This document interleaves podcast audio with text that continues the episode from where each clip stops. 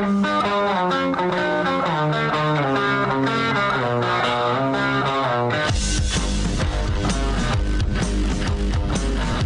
is The Big Show with Gordon Monson and Jake Scott, presented by Big O Tires. Stop by your locally owned Big O Tires for no credit needed financing and the best prices on winter tires. Big O Tires, the team you trust. This is 97.5, 1280 The Zone and The Zone Sports Network. Big Show, Gordon Monson, Jake Scott, 97.5 and 1280 The Zones. Time to talk a little NFL draft. Let's jump out to the zone phone. He covers the draft for CBS Sports. He's Josh Edwards with us here on the Big Show. What's going on, Josh? How are you? I'm doing pretty well, guys. Thanks for having me.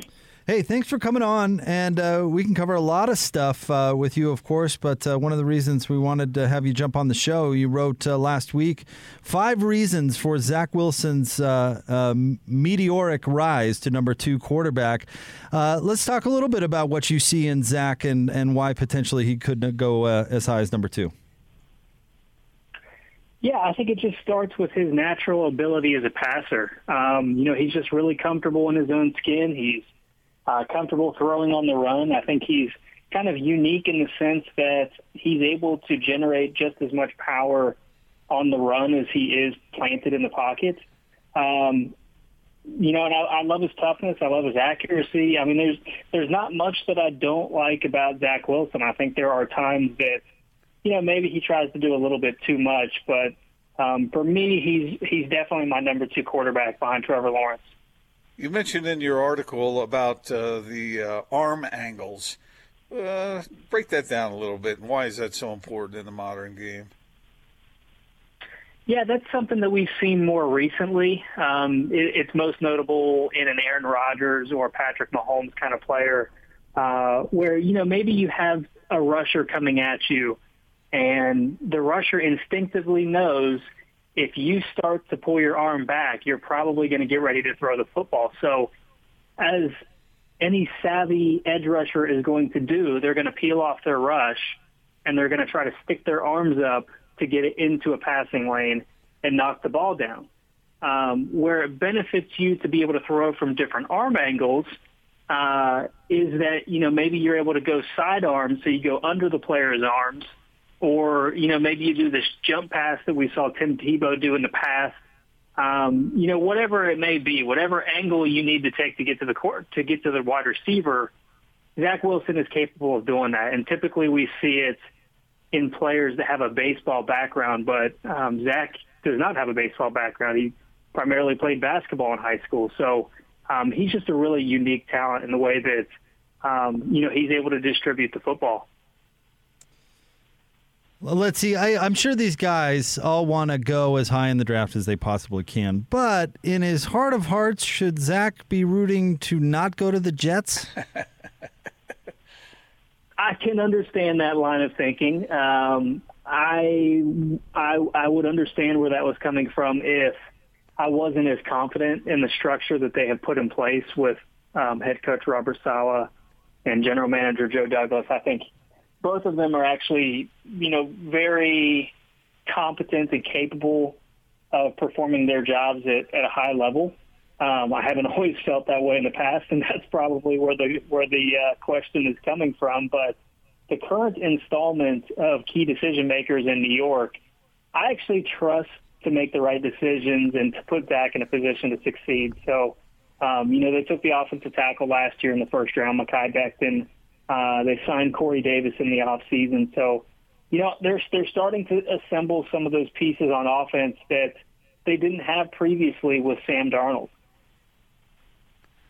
So, Josh, uh, I know that none, no NFL coach wants to pamper anybody or be soft on them, but have you seen situations before where coaches do have a negative uh, effect on a young quarterback, but by somehow mishandling him or putting him in situations that are uh, less than desirable or even ruining confidence. Yeah, it, it probably happens more than people think. I mean, we talk about draft bust, and it's this, you know, all-encompassing label that we put on quarterbacks. Um, you know, the David Carrs, the Tim Couches, uh, Ryan Leafs. You know, all of those situations weren't created equally. Uh, in the case of Tim Couch, it was an expansion franchise, and they had a terrible offensive line, and he just got beat up. Um, you know, we've we talked about this Adam Gase bounce back that we've seen from Ryan Tannehill, and maybe that wasn't the best scheme for him. Uh, and that's why so many are maybe a little bit optimistic that Sam Darnold might be able to contribute a little bit more than what he has shown um, now that he's got a fresh start in Carolina. So that is that is definitely something to consider. I think situation, um, whether it's the coaching staff, whether it's the scheme, whether it's um, the talent that's around the quarterback position, all of that has to be considered because when you're talking about these these teams at the top of the draft, um, picking number one, picking number two, picking number three overall, those teams are there for a reason. Um, you know, they have deficiencies on their roster that enabled them to be taking taking a quarterback that early. Um, so it's not always going to be a perfect situation that a quarterback walks into, but any of them that are able to overcome that situation, I think, uh, you know, just really endears themselves to the fan base and becomes even a bigger star. What do you think the Niners do with three? Yeah, that's a question I keep getting quite a bit, and I, I, I do hear the Mac Jones buzz. Um, I just in the back of my head, I can't imagine that it's that cut and dry. Um, I still have this ounce of doubt in the back of my mind that maybe not everything is as it seems, and maybe you know it's not it's not a closed door that it's going to be Mac Jones at number three overall. Um, you know, when you look at the Vegas odds, Justin Fields is kind of right there with Mac Jones, which I think is pretty interesting because Vegas seems to know information before the general public and everyone else. Um, so I think it's kind of interesting that they see this a little bit more open than what it's being perceived in the media right now. Uh, so I, I think it's probably going to be Mac Jones, but I would be lying if I did not think that there was at least an ounce um, of, of, of a possibility that it could be Justin Fields or Trey Lance. What is is there any chance the Jets could take Justin Fields? Because I've seen some conjecture there. Is that is that just a smokescreen? I think it's. I, I would be surprised. I think uh, it's. I think they've had their decision made up for a little while now. Um, I just think Zach Wilson, with what he brings to the table uh, in terms of his mobility, his decision making on third down, uh, his decision making in the red zone, his ability to throw from different arm angles and to make some of these magical plays that we see from Aaron Rodgers on any given Sunday, um, you know, has just really endeared him to that organization. And I think it would be a significant upset if they took anyone other than than Zach Wilson uh, at number two overall. And that's not to say that Justin Fields isn't an incredible talent in his own right. I just think that's the way that the wind is blowing. I thought I got that info, Josh, from uh, one of your other colleagues at CBSSports.com. Does that what, what's that? That that that uh, Zach Wilson might be available to the Niners, and that Justin Fields might go number two. Yeah, yeah, we did we we did discuss that. If uh, the Jets were possibly putting out, uh, or the or the 49ers were trying to blow up Mac Jones to make him more intriguing to you know maybe the Jets or uh, you know kind of undersell their interest in Justin Fields so that the Jets didn't turn around and essentially say, hey, maybe we need to take take a second look at this guy before uh, you know we turn the pick in. Um, Will Brinson was the one that brought that up, and I think it's something to consider because we have seen crazier things happen in the past, but I still think it's pretty likely we're going to see Trevor Lawrence one, uh, Zach Wilson two, and then Mac Jones three. Any concern about the the the Cougars' soft schedule and uh, and and Zach Wilson flourishing against that kind of competition? No, I think that gets overblown a little bit. Um, I mean, you have to take it into consideration, but it's a very small part of the process because you know, he might not be playing against Alabama or Clemson, but uh, generally speaking, he doesn't have Jaylen Waddle and DeVonta Smith that he's throwing to, and he's not handing off to Najee Harris. Um, you know, so as much as I like Isaac Rex and you know Dax Milne and um, Allgeier and all those guys, like it, it's a little different animal. So you have to consider not only the competition that he's going against, but those that are lining up on the same sideline as him as well. Um, so I think it's I think it's a little bit overrated. I mean, we've seen Carson Wentz have a little bit of success. Obviously, that looks a little outdated now after what we saw this past season. But talking about a guy that at one point played a near MVP caliber level um, and had a lot of success coming out of North Dakota State. So I think it's kind of overblown. I think he's more than capable of having success, regardless of whether he played, you know, in Conference USA or the Mountain West or the SEC. It doesn't. It doesn't matter. I think at the end of the day, if you have the talent, you're going to be successful in the NFL. Josh Edwards is with us from CBS Sports. Josh, uh, give us kind of the the long and short of this draft. What type of draft is it? Is it deep? Maybe some position groups that uh, that are uh, you can find some impact players. Yeah, no question. It's it's going to look a little uh, deep at the top now when you talk about potentially five quarterbacks going in the top eight picks. Um, you know, some of those players that are considered blue chip talents get pushed down the board a little bit. Uh, you know, whether that's the aforementioned Jaylen Waddle or DeVonta Smith or Ja'Marr Chase, uh, Rashawn Slater, the offensive tackle. But uh, I think wide receiver is definitely one of the strongest positions in this draft class, and you know that could ultimately factor into some of the decisions that we see atop the draft because maybe a team like Cincinnati that needs a wide receiver uh, to complement Tyler Boyd and Tee Higgins, maybe they take an offensive tackle first, knowing that they can get a really good player in the second round at the wide receiver position because we look at, you know, what Justin Jefferson was able to accomplish being the fifth wide receiver off the board, um, you know, having an offensive rookie of the year kind of performance. Uh, and then, you know, we've seen that level of, of production from, from wide receivers taken on day two several times recently. You look at DK Metcalf, um, you know, Tee Higgins, as I, as I already mentioned, Tyler Boyd, like, you can get quality wide receiver talent beyond day one. Uh, and I don't think this draft is any different. I think there's there's some really good value to be had at that position.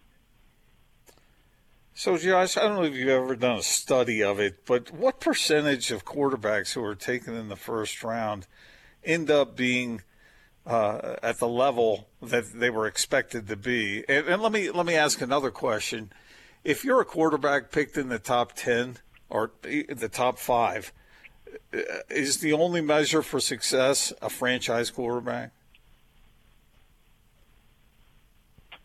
That is that's an interesting question. I don't I don't know. I would think if you're taking a quarterback in the top ten or even the top five, um, you would hope for that player to be a franchise quarterback. Uh, at the end of the day, I don't know if the grades always bear that out uh, because the quarterback position has become so necessary to be successful in today's NFL. If you don't have a quarterback, then you're chasing a quarterback.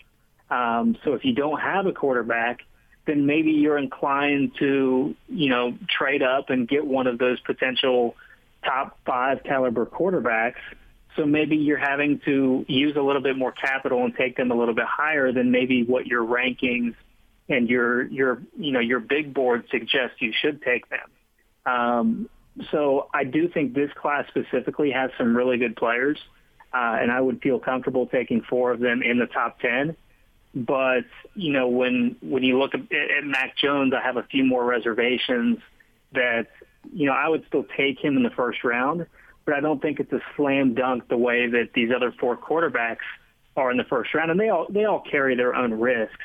But it's just measuring those risks and what you feel most comfortable with in the first round. So maybe I would take Mac Jones in the top 10, but that doesn't necessarily mean that, you know, I think he's one of these top 10 caliber uh, quarterbacks um, like a Justin Fields or Zach Wilson or Trevor Lawrence. You know, I, I don't know that he's going to be I don't know that he's going to be one of those elite passers in the sense of, you know, Aaron Rodgers or Patrick Mahomes. I think there is definitely a ceiling when you look at a player like Mac Jones.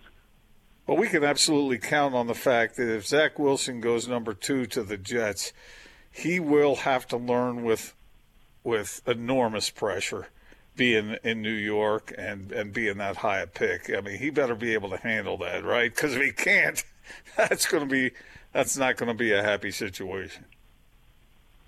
Yeah, no question. That city, it, it you know chews people up and spits them out every day, whether that's uh, Major League Baseball or NFL and the NBA. I mean, the bright lights are not for everybody. When you're coming from, you know, maybe a more laid back environment, it can be a lot to adjust to. Not only, you know, the media, the, the ravage, uh, ravaging media that you have to deal with and all the questions from the public and, you know, all of this stuff, but even just getting around town, I mean, it's, it's a little bit different.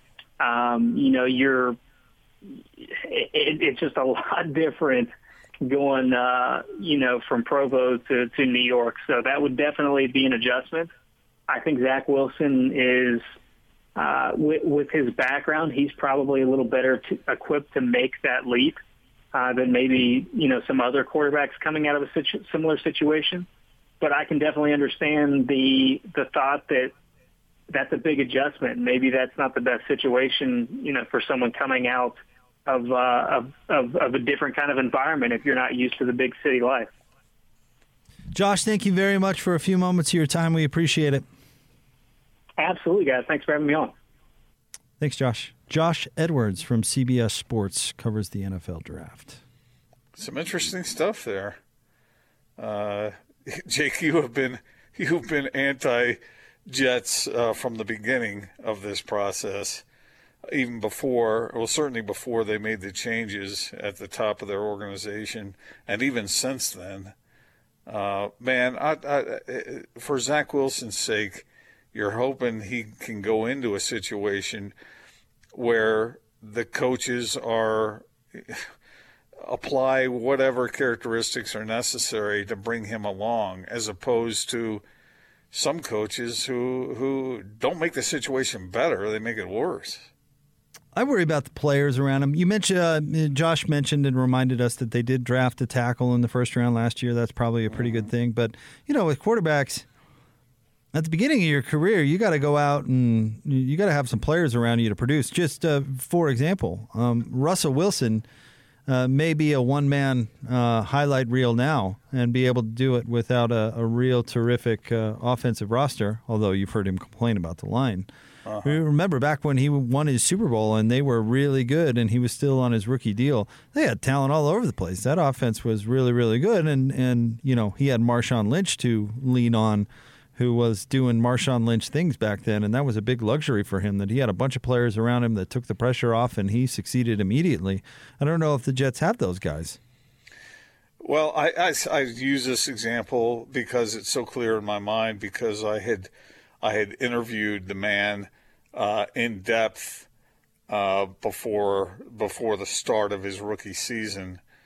John Elway, when he went to Denver, I mean, there was a there was just a, a, a frenzy from the media, from the fan base, from I mean, there were people who were hiding out to talk with him by his car and just you know when he went out to get a haircut there were people who were following him around. And when that season started, remember, he struggled early in that year. Uh, obviously, his talent was such that he was able to overcome it eventually, but it didn't happen automatically. I mean, there were some ugly games in the early going. And just knowing how things have worked in New York, I don't. If if there are some early struggles, uh, I mean, are we looking at another Darnold situation. Uh, I certainly hope not for Zach Wilson's sake. But he, knowing him, he's probably being coached up by folks all around him to what to prepare for and how to handle it. And if those coaches in New York are, you know, uh, smart, they will take this this kid uh, who wasn't even sure he was going to start at BYU before last season uh, that they make sure they handle that correctly because people are people, man. You can't, you can't, you can destroy them if you don't handle them right. Again, I'm not talking about babying a guy, but you gotta, you gotta find the right way to uh, to handle this. But it sure seems to me like if they draft him, they're going to expect him to start right from jump, right? You would think so, yeah. Mm-hmm. Unless Tyrod Taylor's still out there because he seems to be the popular one to sign to pretend Yeah. that he's going to be the starter for about 10 minutes. and that would be that would be one of the advantages. And Jake, uh, you have you think there are all kinds of advantages for him to go to the 49ers instead because well, I don't know if Garoppolo is going to be there or what, but uh, at least there would be the potential to have Zach come along a little more slowly. I remember when Dan Marino. Sorry, I keep going back a few decades, but I remember when Dan Marino went to Miami he he didn't start at the beginning of the year, but as the year progressed, then he he was given an opportunity, but he had a chance to observe for a little while before everything was dumped on his shoulders. All right, we'll get to more coming up next. Uh, stay tuned. Bowler joins us at the top of the 5 o'clock hour. It is The Big Show, 97.5 and 1280 The Zone. Live a better life. This is the Big Show, presented by Big O Tires. Stop by your locally owned Big O Tires for no credit needed financing and the best prices on winter tires. Big O Tires, the team you trust. This is 97.5, 1280 The Zone and the Zone Sports Network. Dashing and daring, courageous and caring, faithful and friendly with stories to share. All through the forest they sing out in chorus, marching along as their song fills the air. Gummy bears bouncing here and there air. I remember this show. it's a big show on a Total Request Tuesday. Welcome on back. Want to remind you about our friends at Davis Vision. They've got the spring LASIK sale going on now. Get rid of those contacts and glasses and save $1,000. Start your road to better vision at Davis Vision. Check them out at davisvisionmd.com or call today 801 253 3080 at Davis Vision.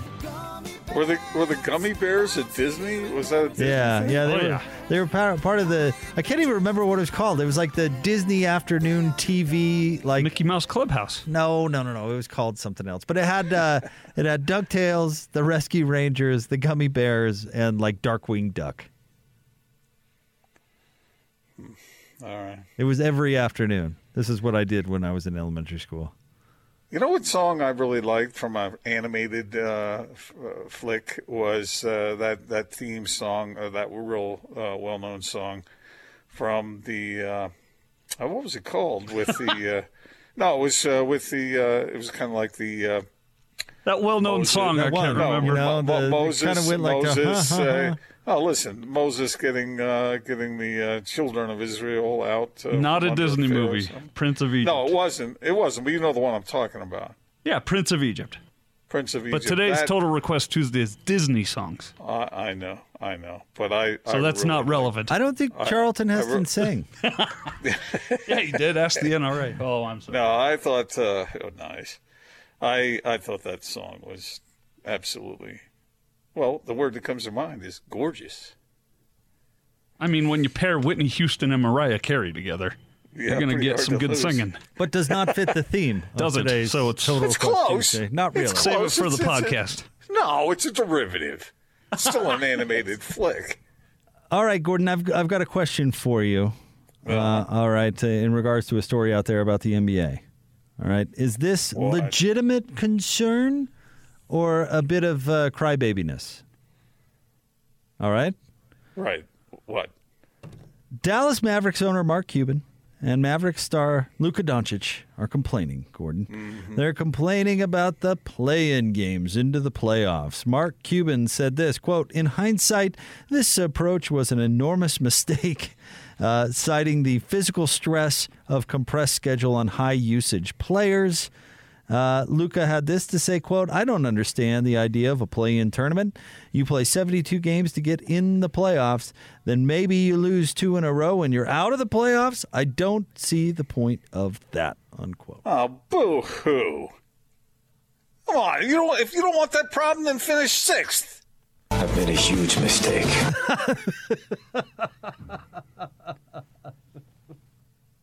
Come on. What's the What's the big oh, deal about it? You know, you're finishing seventh or eighth, and you're complaining about this. Give me a break. Finish fifth or sixth. You know, the Come on, Luka. You're considered one of the best players in the world. Be crying about this. I, I think this this is uh, related to what we talked about earlier this week, Jake, and that was well yesterday. We were talking about the whole, you know, the playoffs versus the regular season and all that. I don't have a lot of empathy on this one. I mean, you're still seventh or eighth. What is that like? Some huge reward that you deserve, uh, an automatic without uh, without any question, getting straight in because I finished eighth. Uh, I I like the play-in tournament. I think it's a good idea. So, I with you. I'm with you, Gordon. I, I think there's a little crybabiness to this whole thing. You know, why are you bringing this up now? I mean, if you were in fourth, would you be even uh, thinking about this whole thing? Probably not. So, I I definitely agree with you there. However, uh, I do kind of understand where Luka's coming from. Like, what what what was the point of including it this year? The explanation I've heard is that to, to kind of simulate uh, the the playoff chase. Whereas since you're not doing 82 games and 72, this kind of makes up for it a little bit. That uh, you could still make a run to get into the playoffs at the last moment, even though there are fewer games, which kind of made some sense to me. But mm-hmm. it, what is what is the purpose of the play-in scenario? I would be frustrated too if I were Luka and I was like, why why did they do this? Just to just to make it harder on it, on teams for some reason? Why didn't they do it the way they traditionally do? Why why do you have to stick with tradition? Why can't you ever make th- things a little different? Just for the sake of making them different, just for fun? Well, no, I think that there is it adds some excitement to the situation, don't you think? And first of all, it keeps eight and nine, uh, or nine and ten interested, right? That they have a chance. And if you finish seventh, eighth, uh, I understand it's different, but so what? Life changes sometimes play harder, play better, finish sixth. I, I, I mean, you can ask that question about anything. Why do you do it? Well, the NBA probably thinks it, it's going to increase interest.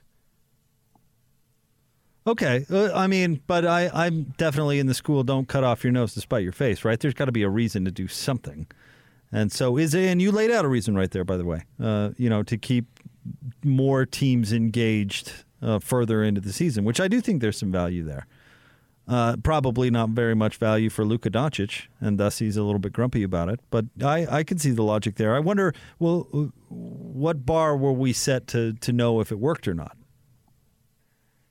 Uh, that, that's a very interesting question, and I'm not sure how to answer that one. See, I like this more than I like the baseball scenario where it just comes down to a game, which is just so stupid to me because baseball, more so than basketball, but basketball this applies too. Baseball is a, a game of series. That's like the whole point of the, the that's why they play so many games is because they play these series in the same team over and over again. So why would you in that sport? Why would you have that all come down to just one game? It seems so stupid to me. But I, I don't know if I don't know if the same logic applies to the NBA. I don't know if I have that same opinion. Uh, well, uh, I, I, all I can tell you is I, I don't think it hurts anything. I'm trying to think of the downside to it. I, I get it if it's uh, if it's the number one and number two teams or number three and someone at the top who has worked hard to finish at the absolute top of their conference. But if you're complaining about a situation where the eighth seed is somehow persecuted, uh, I'm just not going to go there with you and I understand why he is, but that doesn't what's good for the Mavericks doesn't necessarily it doesn't equate to what's good for everybody else. But I'd be bent out of shape too if the the you know it adversely uh, some random rule change adversely affected my team when it comes down to when it matters the most in the playoffs. I could I could see being grumpy about that certainly. I don't know who cares about a team that finishes seventh or eighth. Well, let's talk about the concept. Is the concept a good one? Because if you were in the same situation, you'd be grumpy about it too. Why this year of all years do you have to do it differently? Well, I mean, it's not like they changed the rule in the middle of the season. Everybody knew this was the way it was going to be before the season started. Right, which is why there's some sour grapes to this, and I readily admit that. But I kind of understand them in a way. Uh, I, I just, I don't have a whole lot of sympathy for a team that finishes in that category. Yeah, but conceptually, is it correct? Is that a good is that a good reason to totally change how you do it? It adds cho- interest to totally, as far as I'm concerned. To totally change the rules of the game. I, I that's what everybody says the first or first or second year at the beginning of any change you make. Well, I don't think this is necessarily going to stay, though, is it? I don't know. I hope so. That's I not the like it. that's not the plan. Well, uh, okay. So they so they complain. You know, it's not going to change anything.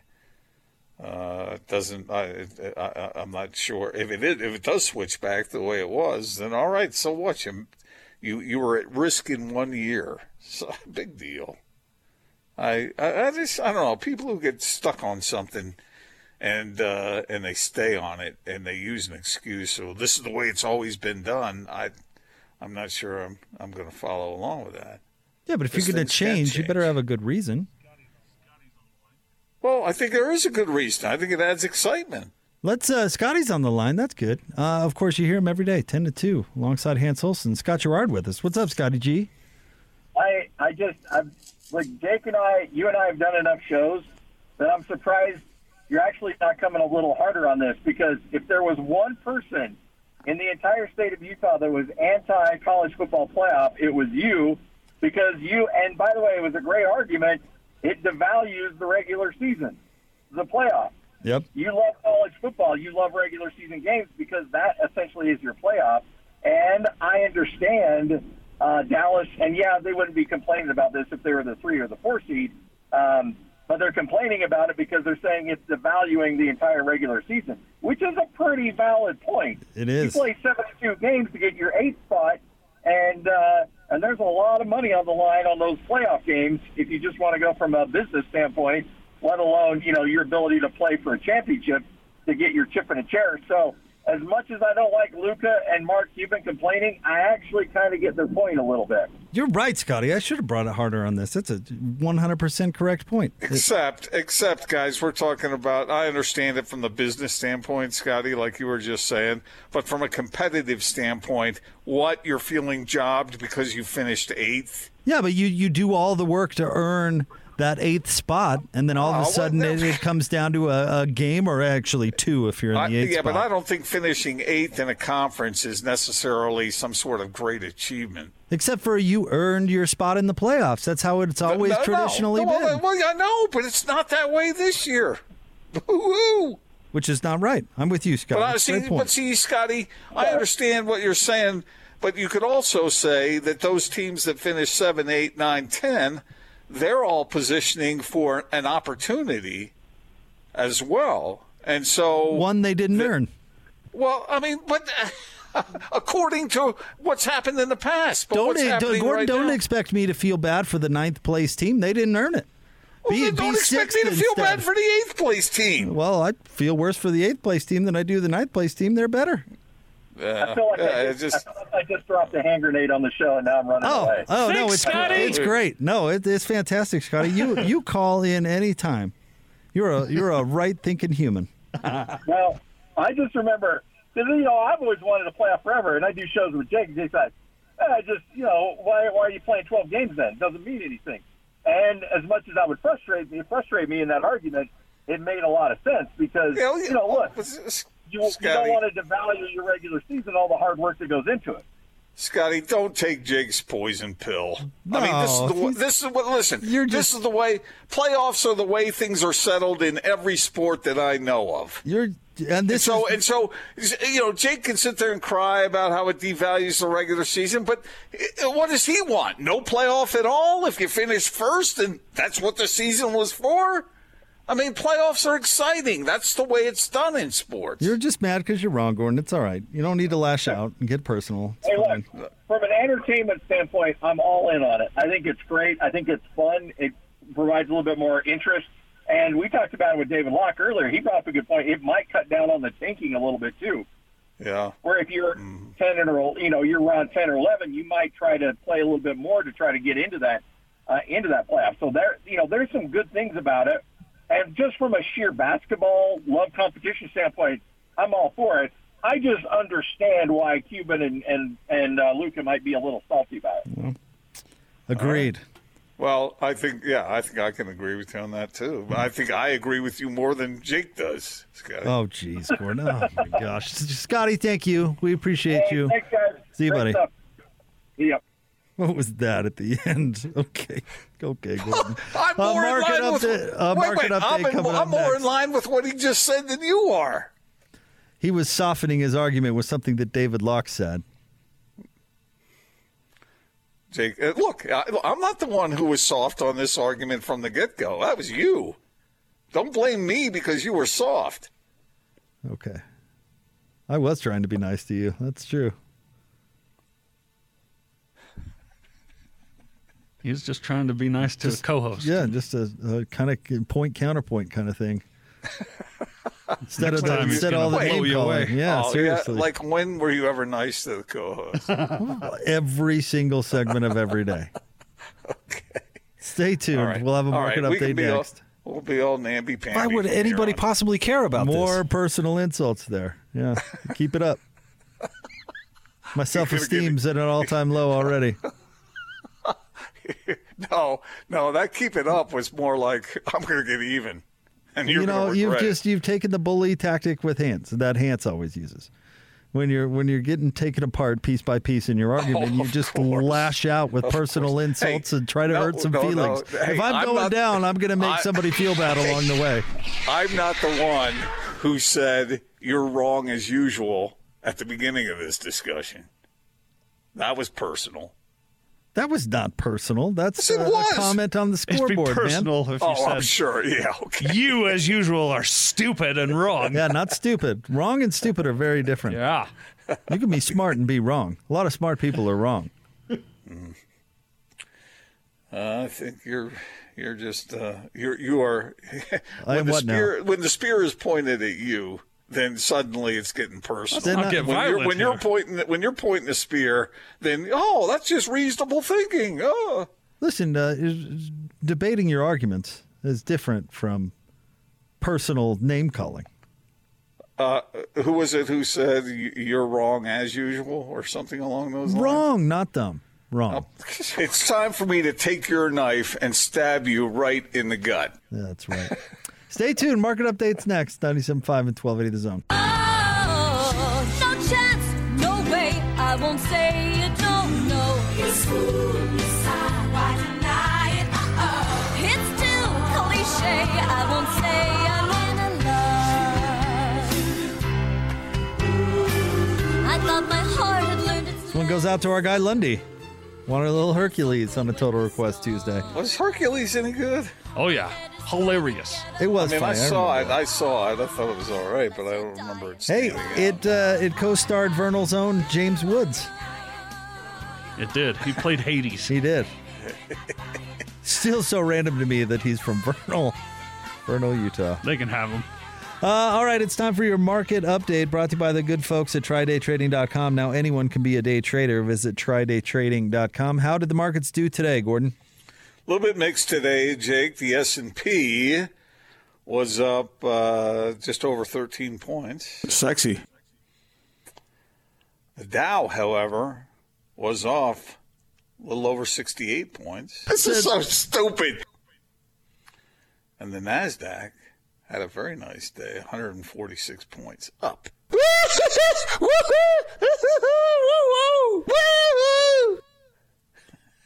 Was I that mean, one from not like- today? It's, yeah. not, it's not like getting a 7-10 split, you know. Yeah, because updates, uh, uh, you know, up days in the market happen all the time. People uh, picking up a 710 on national television has only actually happened four times in history.